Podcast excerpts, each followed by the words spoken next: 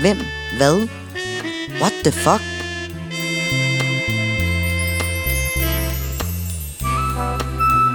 En podcast med nedslag i et legendarisk opslagsværk fra før internettet blev født.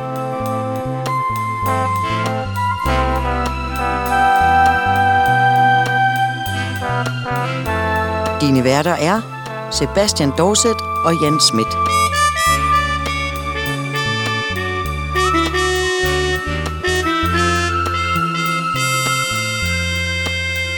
Denne gang er nu 1970.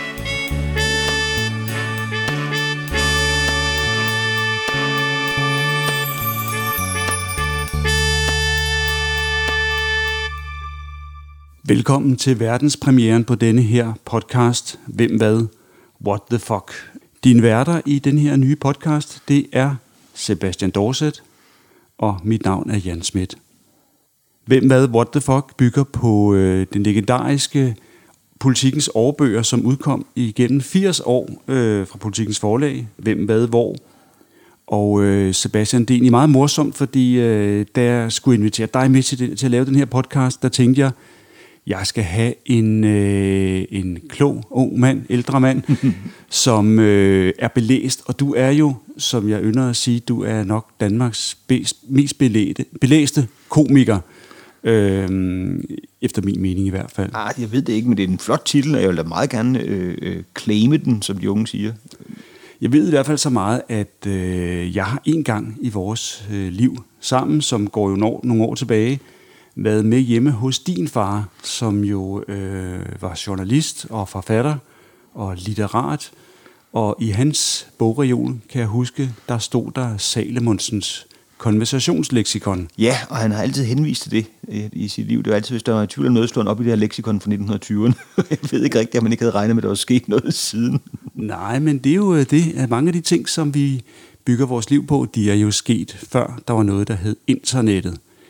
Øh, til sammenligning med, med din fars bogreol, så havde min far et, øh, et, øh, et skrivebord, som blev prøvet af de her bøger fra politikens, øh, de her politikens håndbøger, hvem, hvad, hvor, øh, som han simpelthen nedkært samlede og læste igennem hvert år. Og øh, det var jo forgængeren til Wikipedia, forlæggeren til at google ting. Der kunne man gå hen og slå op, og man kunne blandt andet se de her fantastiske, øh, nogle gange farvelagte nyheds grafikker i, i de her bøger.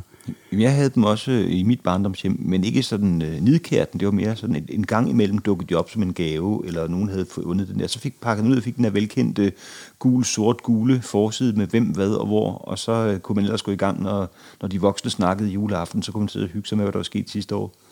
Det er rigtigt. Det, er jo, det, jo, det, var, jeg, jeg har nogle virkelig gode oplevelser med det med at dykke ned i det der år, og så øh, læse, hvad politikens forlag havde udvalgt, der var spændende. Ja, og det er netop det, der er ideen til denne her podcast. Vi skal kigge lidt på, hvad der egentlig blev skrevet i de her bøger. Øh, jeg har valgt at kaste mig over årgang 1970, og øh, det skal vise sig i slutningen af podcasten, hvorfor det lige netop blev det her år, som jeg har valgt at tage udgangspunkt i den første episode af podcasten. Sidenhen kigger vi på de øvrige år, altså hvem ved hvor udkom jo fra 1933, og den sidste udgave hed 2013, men dækkede altså 2012. Og øh, det bringer os hovedkuls ind i en problematik omkring øh, hvem, hvad, hvor, fordi øh, sådan nogle gamle mænd som os, vi siger jo altid, at øh, internettet i dag, det er ikke til at stole på, næh, Salemundsens øh, konversationsleksikon, hvem, hvad, hvor og andre bøger, det var garant for, at det var rigtigt det, der stod. Men rent faktisk, når man kigger, jeg sidder her med hvem, hvad, hvor fra 1970 øh, mellem hænderne, og øh, den handler faktisk om 1969. og allerede der... Ja, der er der jo en dyb, dyb diskrepans mellem, øh, ja, og man må sige, det er, jo, det er jo også, når man selv har prøvet at være en, der skrev noget, det, det gør det jo ikke nødvendigvis øh, slag og nal fast, at det udkommer øh, på papir. Vi har jo selv en øh, fortid som praktikanter sammen på et øh, ja. herværende ugenligt udgivet tidsskrift, der hedder Se og Hør. Det er rigtigt. Og det er jo ikke, altså, det ved jeg ikke, om bare fordi det var trygt, om det gav sandhedsværdi i forhold til internettet.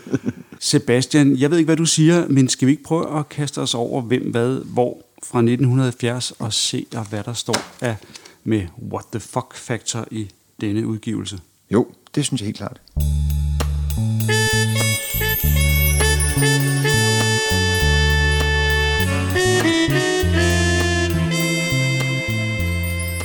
Jamen, øh, Jan, lad os kigge på det. Det er jo en gennemgang, som er meget, kan man sige, kronologisk. Man starter simpelthen med at gennemgå øh, året i måneder og dage, så man ligesom hver enkelt dato får oplyst, ja. hvad der foregik der. Det jeg kommer til at tænke på den der gang, hvor øh, engelske BBC tilbage en gang i 1900-tallet fortalte simpelthen nyhederne, i dag er der ikke sket noget. Og så spillede de musik. Og det viser sig faktisk, at, at fordi der var så lange afstande dengang, og ikke noget internet, så vidste de ikke, der var set et kæmpe oprør i en indisk delstat. så, så åbenbart havde væltet de engelske styrker derovre, og det havde de ligesom valgt at fejre ved at sige, at der ikke sket noget. Forestil dig at åbne dit Facebook-feed og få at vide, der er ikke sket noget. Der er ingen, der har været på ferie. Der er ingen, der har fotograferet deres egen ben ved en pool. Der er ingen, der har lavet noget avocado-mad. Der er ingen, der, er ingen, der mener noget om noget. Ingen mener noget. Hvis man slår op her på øh, her, her i, i, begyndelsen af Hvem med hvor fra 1970, så vil man se, at en af de rigtig, rigtig store begivenheder, som man kredser meget om, også i bogstavelig forstand, det er månelandingen. Fordi at øh, man kan jo læse, at øh, kl. 21.17.42 dansk tid, øh, den 20. juli 1969, der satte Apollo 11's landingsfartøj med astronauterne Armstrong og Aldrin landingsstillet på månen. Ja. Hvis man ellers skal tro på det. Der var... lad, os, lad os gøre det. Når det står ja. i hvem med hvor, ja. så er den god nok. Ja. A med sølvpapirshatten, på med hvem med hvor. En af menneskets gamle drømme var nu endelig blevet virkelighed, som der står. Og alle manøvrer på månen, hvert skridt og bogstaveligt talt hver bevægelse, astronauterne de foretager, de er nøjet beskrevet i en plan, der fylder flere hundrede sider. Jamen, det var egentlig ret, fordi når man ser på månelandingen i dag, de der klip, der findes, så har man indtryk af, at de tosser lidt omkring og, og hopper lidt og har det lidt sjovt. Men det er åbenbart fuldstændig fastlagt, hvad de skulle, hvad de skulle gøre. Der ligger simpelthen en koreografi til, når de skal hoppe afsted. Ja. Det var ikke hendes dronning Majestæt, dronning Margrethe, der lavede den koreografi, men trods alt. Eller, eller kostymerne. Jo, det har hun. men altså, men altså det, jeg synes, det er ret fascinerende det der med, at, at det var månelanding, og at man har dato, når man har klokkeslættet, men når man så gennemgår det i hvem hvad hvor, så hopper man sådan, så dagen efter er der et eller andet med, ja, så har der været noget artillerislag med, med Suez-kanalen, så tilbage til månelanding. men man kan blandt andet læse, og det er faktisk ret skægt, for det er ret minutiøst, at øh, Armstrongs hjerteslag, ja.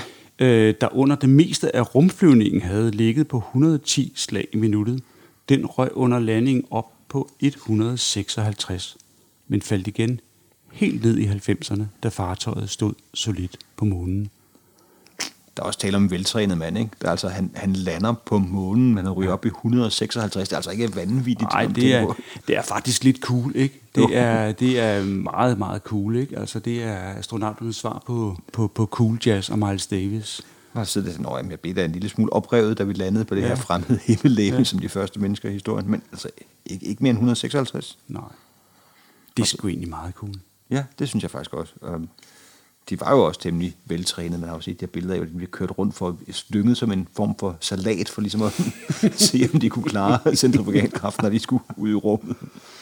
Yes, Sebastian, vi øh, kan egentlig godt lige øh, springe et par sider videre, fordi der synes jeg netop, vi kan, vi kan foregribe den her, øh, den her flotte nyhedsgrafik, som øh, politikken jo var så øh, rigtig god til at lave i de her bøger, ja. hvor de har lavet en grafisk fremstilling af månen, og jeg mener, at første gang, da jeg så den, der blev jeg lidt i tvivl, for over på højre siden, der er der faktisk hele to måneder. Ja, det var, det var også, hvor man tænker, det er en chokerende nyhed at få. Ja. Øh, men det er simpelthen fordi, at øh, det er forgængeren til GIF-animationen, tror jeg det her må være, fordi at øh, den ene, øh, den øverste illustration, den viser her, når, øh, når, når månefartøjet lander på månen, og senere så er der gået en rumtid, og så skal man jo hjem igen, og så viser den jo, og det kan man jo ikke gøre på den samme tegning, fordi så opstår der jo forvirring, øh, der viser den så øh, animationen af rumfartøjet, der tager afsted igen. Ja. Nå, Sebastian, så vidt månelandingen. Ja, det, men det er altså, men de her grafikker er rigtig fine, ikke? Og jeg er altid faktisk, jeg, jeg glæder mig til, at jeg studerer dem, fordi jeg altid tænkt over, hvordan kom de fra månen igen? Altså, ja. det, men også, man har den der, hvis det nu var en dansk ekspedition, har man der frygt for, har de tænkt på det? Ja. Når, når vi er landet på månen, men i alverden kommer vi væk. Nå for sag. Ja, det kan jeg godt se. Nej, vi skulle da til højre her. ja, præcis. Sådan en IC-4-raket. Du lytter til Hvem? Hvad? What the fuck? En podcast med nedslag i et legendarisk opslagsværk fra før internettet blev født.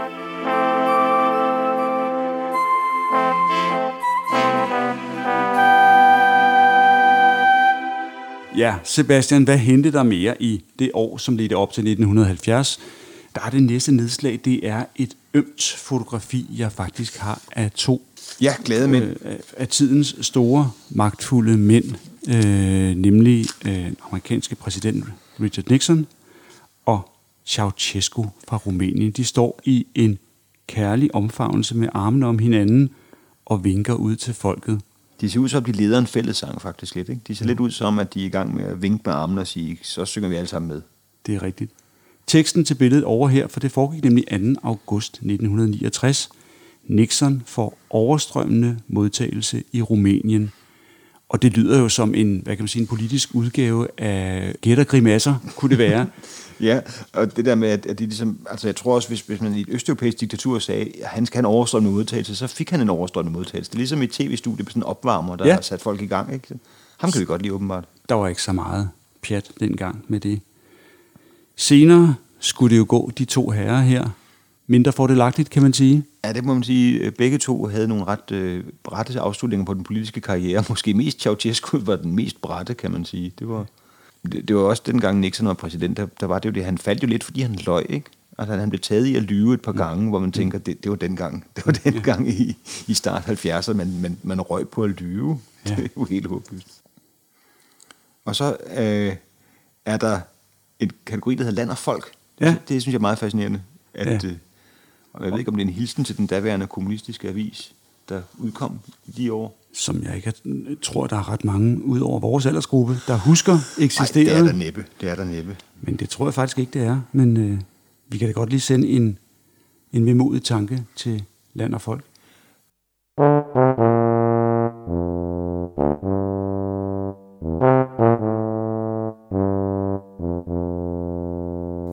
Her kan man også se øh, en interessant rubrik, der hedder Nyerhvervelser til Nationalmuseet. Øh, og der umiddelbart faldt mine øjne på, at der er at øh, Nationalmuseet har fået udvidet samlingen det år med nogle øresmykker fra Colombia, Mm-hmm. og der er en edsring fra bronzealderen, øhm, og også et religiøst maleri fra Bali. Men dejligt. det, som jeg tænker, som dine øjne falder på, så det er så vidt jeg lige kan se her tværs over bordet, det er, at øh, Nationalmuseet har altså også erhvervet øl- og sodavandskasser med tilhørende flasker. Ja, og det, der kender du mig rigtig godt. Det var det, jeg sad og studerede. Hvad er det for nogle øl, de have købt, der så skal opbevares? Og det er jo, øh, det lyder måske dumt, men for yngre mennesker kan man jo lige forklare, at det var fordi, man gik fra at have de gode, gamle trækasser med øl i. Ja. Og det var sådan nogle solide kasser, simpelthen af træ med påmalet logo og farve for den pågældende ølfabrik eller bryggeri. Og så øh, kunne man ellers bære hjem, og det, det har vel vejet omkring de her 25 kilo med Ja. en fyldt kasse eller noget, ikke?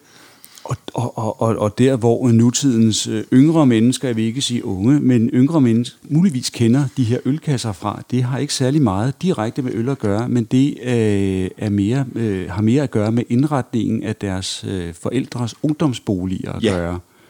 Alle hippierne styrtede ud og købte de her træølkasser, der nu udgik fra bryggerierne, og så brugte de dem som en form for reolsystem. Meget Ja. fleksibelt reolsystem, hvor man lige kunne lægge dem oven på hinanden på, ja. på siden. Og det er jo sådan den idé, Montana har stjålet. Ja, man kan sige, det er forløberen for kuberegionen her. Øh, Jeg havde også nogle kasser til at opbevare ting i. Altså. Ja, det havde jeg også på kollegieværelset. Teksten, der står til, det er, at de tider, da en kasse øl var noget af træ med 50 grønne flasker i, er ved at være forbi, forudser politikens hvem hvad hvor altså. Blikdåser og plastik trænger sig på, også på denne front, og en kasse øl vil i fremtiden kun indeholde 30 ka- Gud, flasker. ja, det var 50 flasker, der var i sådan en ølkasse. Ikke? Ja, Ja. Det, skulle de, det skulle de genindføre. Så kunne man virkelig få nogle veltrænede unge mennesker, der skulle bære hjem på en kasse med 50 flasker og en trækasse rundt om. Den legendariske trækasse, som vi kender den, skriver de, har stort set været, i, været den samme, siden øh, standardflaskerne blev indført i 1900. Kun bemalingen har i tidens løb ændret sig lidt. Og øh, som der så står, at, som du også sagde lige før, i betragtning af, hvor vigtigt et element i dansk kultur en kasse øl har været, så øh, har Nationalmuseet altså med Carlsbergs velvilje sikret sig en kollektion af de kasser, der nu er ved at forsvinde. Øh, med etikeret, men understreger de, tomme øl- og sodavandsflasker. altså ikke for indbrud af tørstige sjæle. Der på Nationalmuseet, der skal have nogle overgærede øh, Carlsberg Hof i nogle behendige 50 styks kasser. Det var også, tænk hvor populært man ville blive i dag, hvis man går til fester, de andre dukker op på sådan en six-pack dåse, og man så kommer en 50 flaskers trækasse med øl. Ja.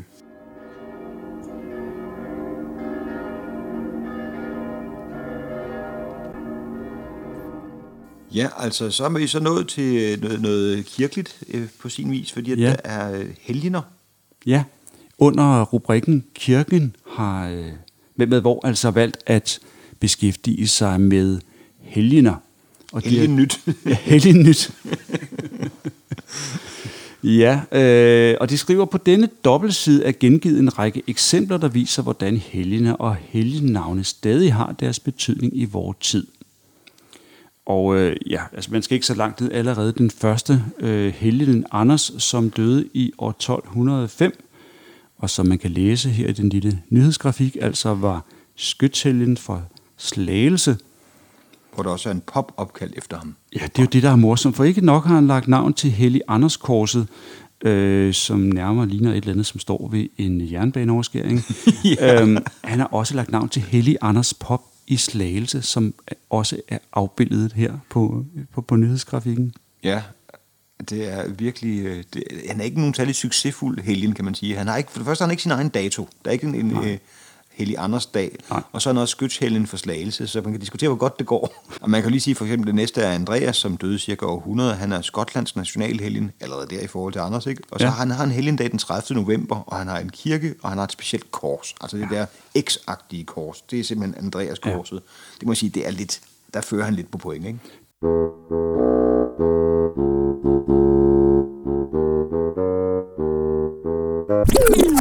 Undervisning er der også dedikeret et kapitel til i årets Hvem, Hvad, Hvor. Og øh, en af de, en af de øh, ting, som synes jeg har en klar Hvem, Hvad, What the Fuck faktor, det er, at man vælger at indlede kapitlet om undervisning med at opremse årets skolekomedier. Ja. Altså de en oversigt over de skolekomedier, der er blevet opført i året 1968 til 1969. Det er altså flere sider. Det er ikke bare en enkelt. Det er, en enkelt simpelthen, de, de kører på med de her skolekomedier. Alle skoler, hvilken klasse, der har udført dem, hvem der har skrevet stykket.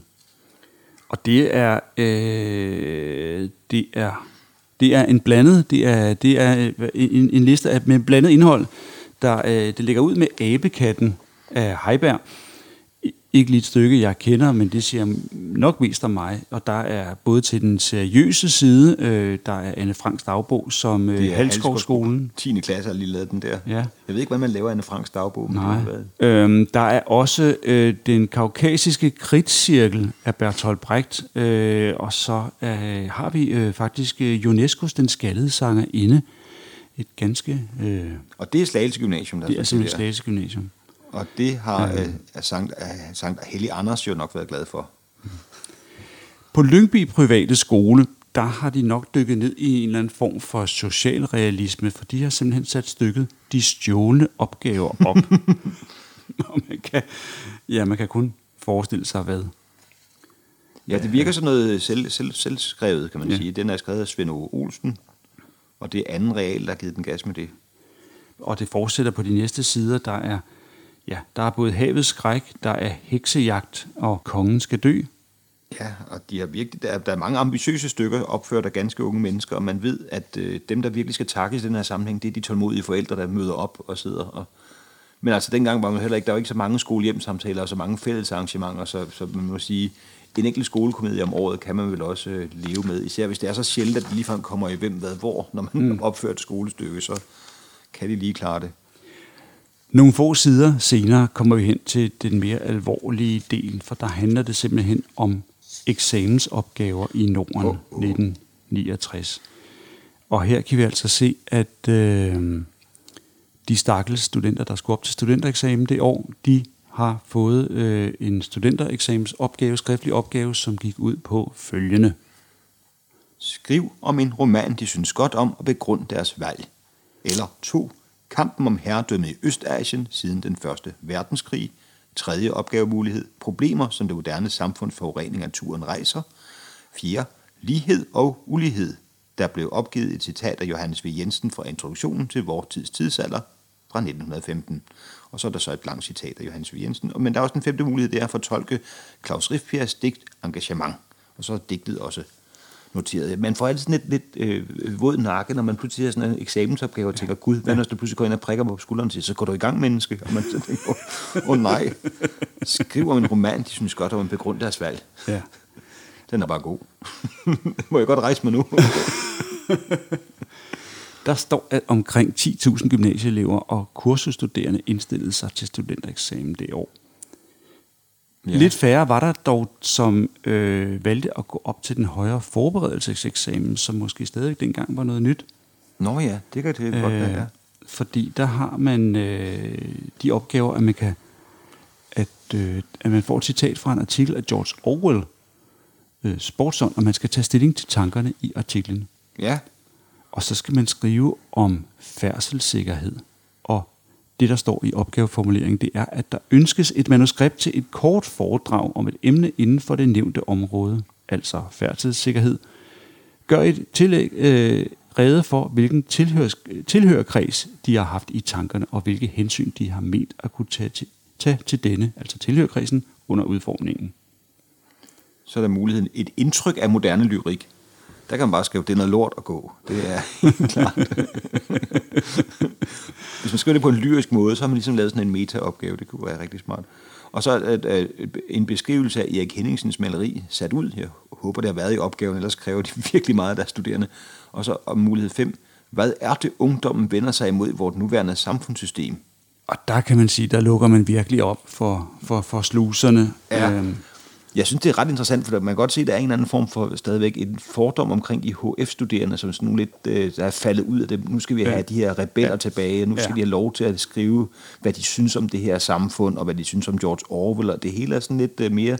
Altså der man sige, der har siddet nogle virkelig behjertede lærere og undervisere og prøve at finde noget, der kunne interessere de unge mennesker. Hvordan får vi dem med? Hvordan får vi dem alle sammen med? Ja, præcis. Jeg synes, det, det er ret smukt faktisk at se ja. gymnasiet, altså studentereksamensopgaven er lidt mere sådan for 12 Claus Riffbjerg og den slags, ikke? Og så herude så, hvad er det, ungdommen vender sig imod i vores nuværende samfundssystem? Ja. Man kan se her, det står skrevet, at de første hold, der gik op til den nye højere forberedelseseksamen, de talte 743 elever.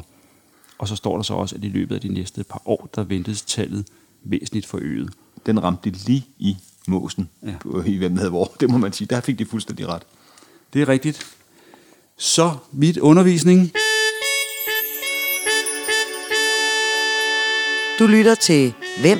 Hvad? What the fuck? En podcast med nedslag i et legendarisk opslagsværk fra før internettet blev født.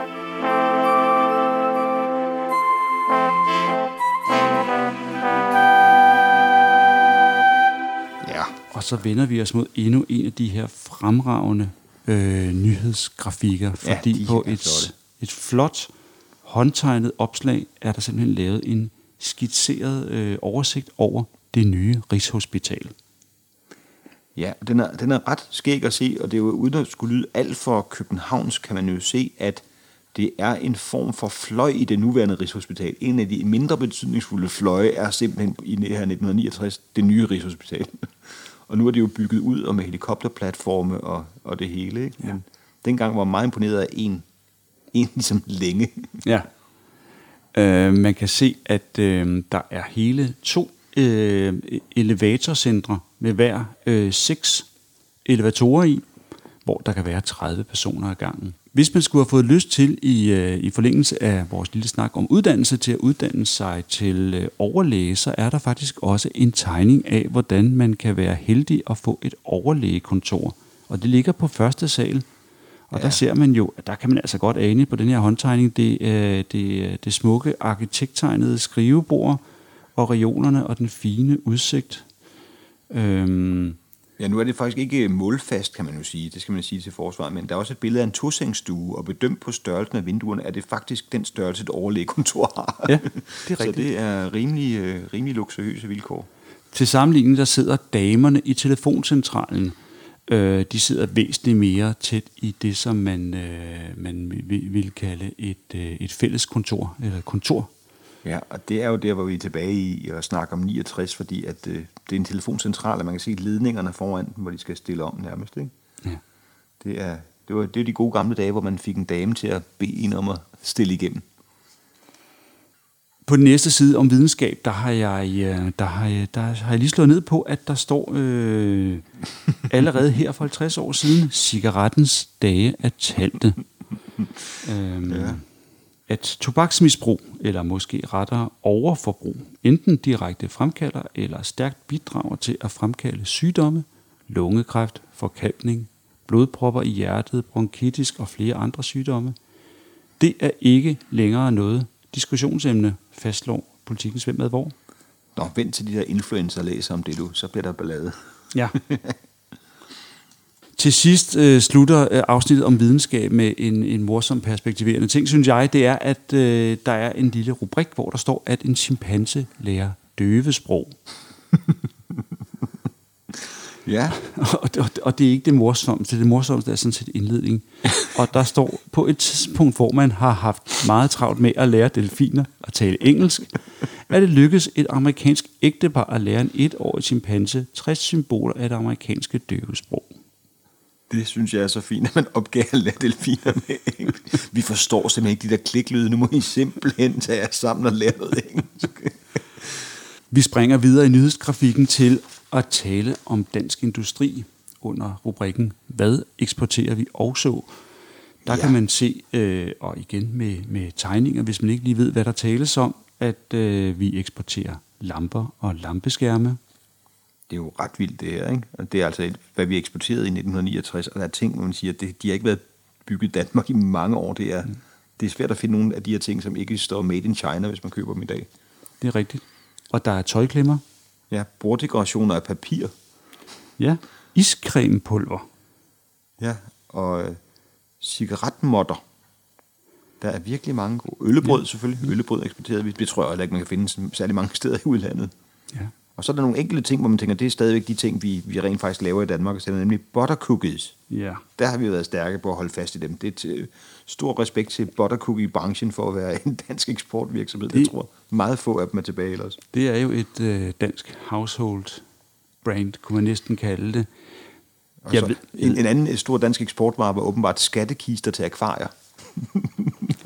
Sådan, sådan en har jeg haft i mit akvarie.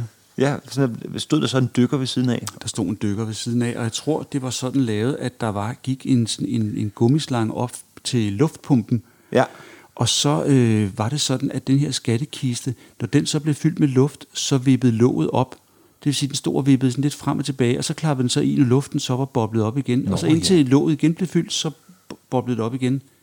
Og det vil sige, at der var jo liv og glade dage. det skabte noget dynamik for fisken. Det synes jeg lidt er en god idé. Både gubier og neonfisk synes, det var en fest.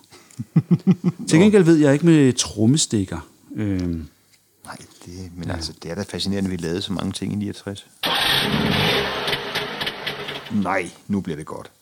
ja, det gør det, og det er nemlig fordi, at vi er bladet om på den side, som hedder motor og trafik. Nye bilmodeller 1968-69, og jeg er fyldt med nostalgi. Det er jo fuldstændig som at se de veje, man kørte rundt på som barn. Ja. Hvad, Sebastian, var, var, var, var, det, var dit mest præget af øh, Datsun 1600, eller var det en BMW 2002? Altså, det er BMW 2002 kan jeg huske, min ven Jeppes far kørte i. Noget i den stil i hvert fald. Meget lige den. Og jeg var meget imponeret og synes, det lignede en rigtig bil. Fordi mine forældre var gået hippievejen og valgte noget Citroën og Renault. Som jo man kan sige meget godt om, hvis man virkelig vil. Men øh, virkelig kæmper for det. Men altså, jeg husker det mest nogle meget, meget kolde biler med, med huller i mærkelige steder, og som døre, der fløj op på uventede steder i rundkørsler og lignende. Så jeg har ikke, jeg er ikke decideret fan af øh, 2CV og Citroën Diane og så videre, hvad vi nu havde. Citroën, det var jo de intellektuelle bil, mm. og øh, BMW, det ved jeg ikke, om det var de nyrige direktører. Jeg havde en ung fætter, som havde en, en knaldorange BMW 2002. De var meget orange faktisk dengang, ja. BMW'er. Det synes jeg var, en, jeg synes, det var så sejt, når de kom kørt i det. Man kunne bare se, at det var en bil, der ville frem, ikke? og man tænkte, det der, det er en mand, der... Og jeg der. tror, han havde hækspoiler og rallystriber og sådan noget på. Altså, mm. øh, ikke at jeg tror, han kørte rundt i det. Øh, hvis man bladrer om på en af de sidste sider, så vil man faktisk se et, øh, God, et, et, et, et gensyn med en klassiker, nemlig Volvo 164, Ej. som jo har jo den formfaktor, som man kalder det, som er blevet for, forløberen for Herregårds Volvoen by Station Car. Her er den så i sedan-udgaven. Og man kunne få den for 40.530 kroner. Og nu bliver det, nu bliver det ekstra nostalgisk. Nu er det ja. et, et metalag nostalgi, for nu ser vi simpelthen på det nye tv-hus. Ja, som på det her, det er, at vi taler simpelthen om den gamle tv-byen i Gyngemosen i Gladsaxe. Overskriften hedder simpelthen, hvad skal der være i det nye tv-hus? Nå, men det er så fint. Og så står der en lille manchet. I løbet af de sidste par år er der skudt et højhus op i tv-byen ved Gladsaxe. Udgravningerne begyndte i forsommeren 1966, og huset vil blive klar til brug i 1970-71. Huset bliver 68 meter højt, og det er illustreret ved, at man har stavlet to rundetårne oven på hinanden. Det er vores eneste forhold til højde i Danmark, det er rundetårne. Og så er der også et øh, fin grafik med, hvor kantinen er sat op og det hele, og studierne og alting. Ja. Jeg kan ikke rigtig genkende det. Det må være fra en mærkelig vinkel. Men... Jamen, det er set ude bagfra, fordi vi ja, er jo, det er man det jo. er vant til at komme fra den modsatte side, hvor den store parkeringsplads... Øh, ja, godt se. Ja, det er selvfølgelig fra bagsiden jo. Ja. Så der passer det også med kantinen, der går ud der på gangen overfor. Ja, ja, og studierne, som lukkede stille og roligt et efter et, fordi man havde mere brug for noget administration. Det er ja. vigtigere, når man laver fjernsyn. Jeg har nået at have min gang i DR øh, TV-byen simpelthen. Altså i gamle dage på fire sal, underholdningsafdelingen, hvor man kom ind med en vis ærefrygt, fordi det var der, de alle sammen havde gået rundt, og så opdagede man, de var der stadigvæk. De havde bare fået mærkelige sådan specialstillinger, hvor de sad og lavede dokumentarer om jazz og den slags, der oh, blev sendt hver anden år. Og så sad de der og, og hyggede og gik lidt rundt på gangen af alle KF'erne. Det var meget, meget smukt. Ja, der har været virkelig nogle, øh, bygget noget, så man kunne sidde og administrere Danmarks Radio. Men der har også været noget for de ansatte, for den, der er sådan en lang, lang gang, der går, øh, der går mellem øh, det store nye højhus og de gamle studier osv. Men den gang forlænges faktisk øh, over til de øh, nye studier, der blev bygget, de nye øh, barakker, kaldte man, der blev bygget til det ungdoms-tv og BAU, som det jo hed. Øh, og i dem, i de gange dernede, der var også nogle klubber, der var skydeklubber, der var en fitnesscenter, og der var øh, en, en fuld udbygget øh, sauna, øh, som man så kunne, øh, kunne bruge, hvis man var medlem af det. Det var sådan en lille underjordisk øh, by, som man så kunne bruge af alle de her øh, fagforeningsbaserede aktiviteter. Det var meget, meget hyggeligt at gå rundt og se. Der er et liv, der udspiller sig. Så det var ikke bare, hvad kan man sige, et uh, Newspeak uh, PR-stunt og simpelthen kalde det tv-byen. Det var en veritabel... Det var en lille by, ja. En lille by, ja. Ja, men den er der så ikke mere. Musik. Mine damer og herrer, vi skriver 1970, i hvert fald overgangen til 1970 nu, men... Øh, populærmusikken har ikke rigtig gjort sit indtog i politikens spalter endnu. Nej, fordi, det, skal øh, være, det skal være lidt langhåret, før det rigtig øh, får plads. Udvalgte jazz- og beat-albums beskriver de her, og der er alle mulige øh, øh, kunstnere som Thelonious Monk og Miles Davis og deres nyudgivelser, som der står skrevet om her. Øh, og vi er altså 1970. Øh, Beatles er godt i gang. Øh, de er nærmest på vej ud ja. igen det, det næste, der er, øh, hvis man ser bort fra gennemgangen og analysen af de her nye jazzudgivelser, øh, det er, at man har valgt at lave en oversigt her over sæsonens landeplager. Ja. Og man har ikke bare valgt at skrive, at det er den og den sang, og den hedder det og det. Man har simpelthen skrevet en node sådan så det nådekyndige kan sige, jamen kender du ikke Obladi Oblada med John Lennon og Paul McCartney? Den går sådan her, og så står der en node. Så kan man simpelthen lige spille de første to linjer, og mange af dem, de numre, der er taget med, de stopper ret meget midt i en, ikke bare en sætning, men midt i et ord. Men vi kan blandt andet se her, at der ud over Obladi Oblada øh, er øh, andre. Ja. ørehænger. De kalder det landeplager. Øh, det er måske så farvet sagt, men der er blandt andet Kjell Heiks øh, øh, danske tekst til Wolfgang Rolofs melodi. Øh, og den kommer på dansk til at hedde øh, Vi skal gå hånd. hånd i hånd gennem livet, du. Og der er jo en god kontrast. Øh, vi går fra Obladi Obladar til Vi skal gå hånd i hånd til Hey Jude, The Beatles. Ja, og Arrivederci Frans med den aarhusianske sparekasseassistent øh, og medlem af Sunshine Trio. Ja, det er Birte Kær, vi taler om. Så er der også Dorte Kollus. Øh, du var i Skanderborg. Ja, du var i Skanderborg og blev der kære. Og så må vi gætte os til resten. ja. Og vidste du, at det rent faktisk var en tysk slager? Jamen, det, det er næsten alle de der, det er jo. Er, det Ja. ikke, er, det ikke, er det ikke mest oversatte sange, de brillerede med? Men kan du huske, hvad den hed? Nej, Og hvor Skanderborg egentlig lå originalt? nej, det, men det er noget tysk. Det er Düsseldorf. Warst du doch in Düsseldorf geblieben, lieber Playboy? Hvorfor tager man lige Skanderborg ind der? Det synes jeg er uretfærdigt. Men altså, det kan jo, det, man skal jo sætte en fine by på landkortet.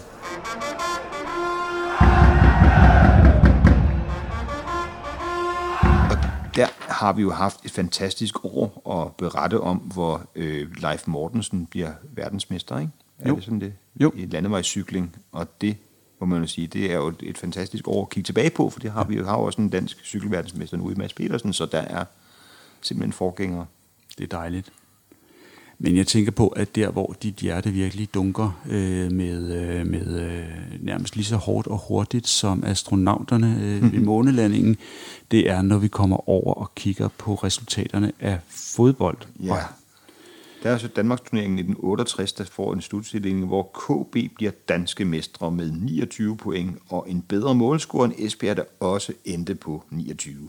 Der er simpelthen scoret flere mål, og en af dem, der scorede mange af dem, var Nils Christian Holmstrøm fra KB, der blev en suveræn topscorer i Danmarks turneringen med 23 mål foran Ben Jensen fra B113. Ja, og øh, hvis man kigger på top 3 over målscorer, så ser man faktisk øh, på den fornemme, stadig fornemme, synes jeg, femteplads, at vi har øh, legendariske Tommy Troelsen fra Vejle. Ja, Godt der nok kun med ni kasser. Men de blev også kun nummer 5 Vejle og har scoret 37 mål i alt, så det er jo en flot andel. Ligesom øh, Mogens Hastrup fra B909 scorede 13 mål, og nierne endte jo med i alt at have scoret 36. Så det var ikke det var flot, men det var også en kort turnering på 22 kampe, så de har været meget suverænt. Niels Christian Holmstrøm har simpelthen scoret 23 mål i 22 kampe. Ja. Vi skal, øh, vi skal jo desværre helt ned i øh, anden division, før vi finder et andet øh, hold, som for øh, i hvert fald nogle af de tilstedeværende har en eller anden form for... Øh, Ja, du er meget engageret i vandløs, ikke? ja, og de øh, ender altså på, øh, på fjerdepladsen i anden division øh, med 24 point. Og det er foran hold som Køge og Randers Freja og Næstved og Ikast og B93. Det, så det er en, en fin turnering, kan man sige. Det er, Ja. Altså, øh, man kan læse, at OB og AGF rykkede ud af første division og blev erstattet af B1903 fra København og B1901 fra Nykøbing Falster. Øhm, ja, jeg ved ikke, hvad vi mere skal sige om det. Jo, en, en sidste, et, et sidste lille kuriosum kan vi sige, at et af de nye hold inden for dansk fodbold på det her tidspunkt, altså øh, Sebastian, nu skal vi jo ikke lægge skjul på, at du er øh, glødende tilhænger af byens hold, ja. FC København. Som jo er Og- fusioneret mellem det hold, der vandt øh, før, anden division, og det hold, der vandt første division. Det har været et godt år for... Der ser du. Øhm, hvis man skal ud og finde din, øh, hvad kan man sige, øh, din hademodstander, Ja, de var nemlig fra Brøndbyernes. Idrætsforening, der skal du faktisk helt om på side 474 under Sjællandsserien, hvor man på 9. plads finder Brøndby. Klubben er også kun, hvad må det være, 5-6 år gammel Ja, ja. Fra præcis. 1964 De er fra blev den jo 64, stiftet, så øh, at de på de 6 år har kæmpet sig hele vejen op til en 9. plads i øh, Sjællandsserien. Ja, i konkurrence med store hold som Stor Hedinge, Knapstrup, øh, Stor Mærløse og Svebølle. Så det har været, der har været hård kamp i Sjællandsserien. Ja. Øhm, vi bliver lidt i fodbold, fordi nu skal vi til at øhm, beskæftige os med, med landsholdet. ja. En del af noget større.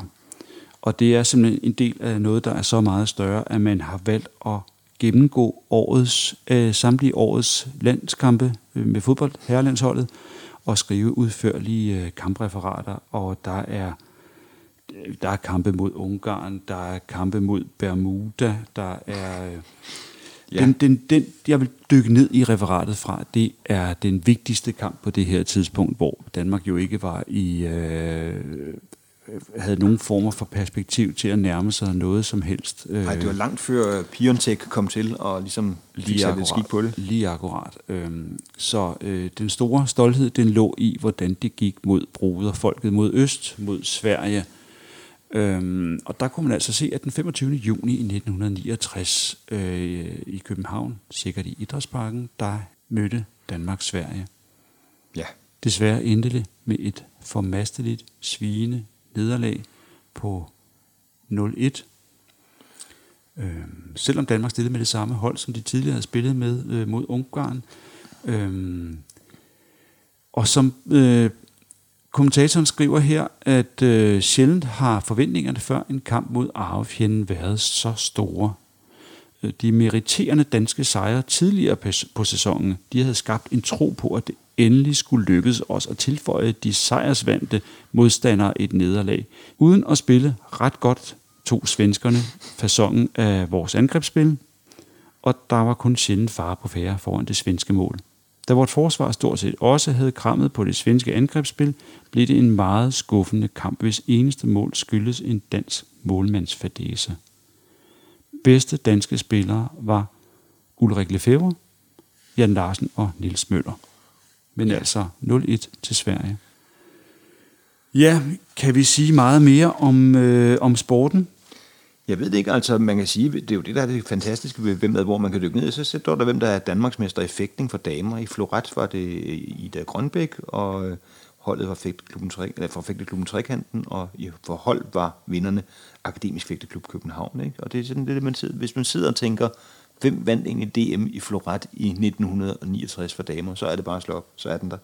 Og hvis man sidder og tænker, hvad med herrene, det var selvfølgelig Jørgen Kok.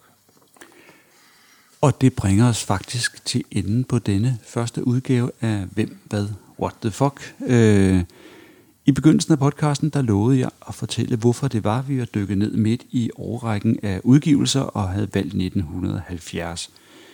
Og det har jeg faktisk gjort ved at snyde lidt, fordi som vi også fortalte tidligere, så øh, handler den udgave af Hvem, Hvad, Hvor, hvor der står 1970 på forsiden, den handler om 1969.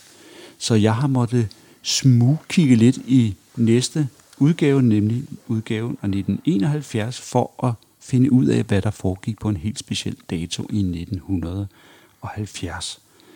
Der kan jeg se, at den 29 september 1970, øh, der foregik der mange spændende ting, ja, som senere skulle få en øh, som senere skulle få en stor betydning for os. Blandt andet kunne man se, at øh, vicepræsident Anwar el-Sadat, han var favorit som Nassers efterfølger. Mm. Og øh, man kunne se, at øh, herhjemme der var arbejdsgiverne og LO, de var nået til enighed om øget indflydelse til de ansatte i personalesager. Og øh, man kunne så også se, at under, øh, for at trodse jerntæppet, der havde tre unge østtyskere krydset Østersøen i robåd, og de var landet i god sikkerhed på Møn. Mm, det har været en god tur. Men samme dag skete der også noget andet oppe i Aalborg. Ja. Sebastian. Jeg husker det ikke så godt, men jeg blev født, står der i mit pas og på andre øh, legitimationspapirer. Og min mor påstår det den dag, så det må vi jo stole på.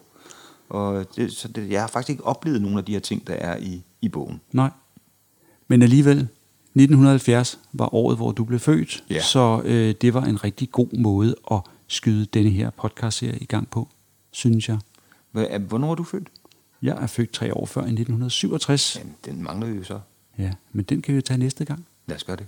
Og der kan jeg komme med en, allerede en lille bonusinformation. I 1967, der skete der det fantastiske, at fodboldspilleren Finn Laudrup, som jo har stået fader til mange betydningsfulde sportsmænds præstationer, han blev udnævnt til årets spiller i Vandløse Idrætsforening. Ja, men altså, det skal vi bruge ned i. Du har lyttet til podcasten Hvem hvad, what the fuck, hvor Sebastian Dorset og Jan Schmidt gennemgår den hedengangne øh, politikens håndbog Hvem, hvad, hvor fra bestemte årgange. Den her gang var det 1970.